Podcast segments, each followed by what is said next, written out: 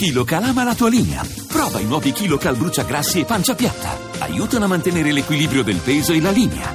KiloCal, da Pulpharma in farmacia. Chiave di lettura. Buonasera ad Alessandra Rauti a chiave di lettura, un libro d'esordio, Crepa, editore 13 Lab di Caterina Perali, autrice televisiva e collaboratrice di riviste di teatro. Nelle pagine ci porta a Milano, nel quartiere Isola, dove fervono lavori di riqualificazione urbana, è uno dei più grandi cantieri d'Europa. I macchinari, spiega la Perali, aprono crepe tanto nei muri quanto negli animi, come dimostra quanto accade in un palazzo di ringhiera. Ma ascoltiamo Caterina Perali.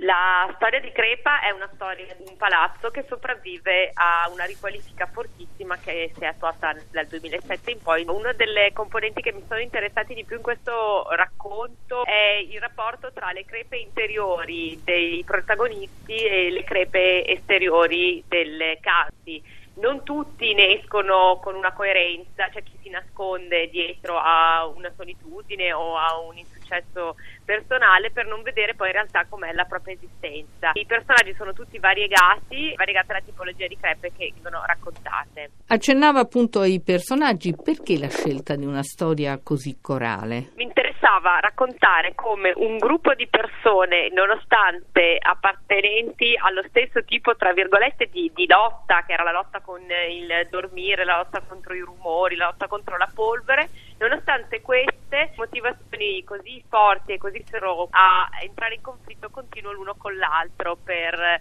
una eh, movimentazione delle piante, per una biancheria stesa male, per quelle solite eh, ragioni quotidiane che portano i vicini di casa a determinarsi e quindi questo racconto comunitario lo trovavo divertente nella sua tra virgolette lieve drammaticità per dimostrare per l'ennesima volta che se non si è uniti non si va da nessuna parte, ma essere uniti a volte è molto complicato. Lei è una donna, perché Leo Narrante è un uomo? Ho scelto di raccontare Crepa con un registro stilistico maschile perché sono molto legata alla storia del palazzo dove è ambientato il, il, romanzo e noi, siccome non avevo alcun interesse a raccontare un'autobiografia, io in quel palazzo ci ho vissuto sette anni e ho respirato la polvere come tutti gli altri, mi sono divertita a mettermi un paio di pantaloni, a riscoprirmi molto più maschile di quanto potessi immaginare. È tutto, scrivete a chiave di lettura chiocciolarai.it, a risentirci giovedì.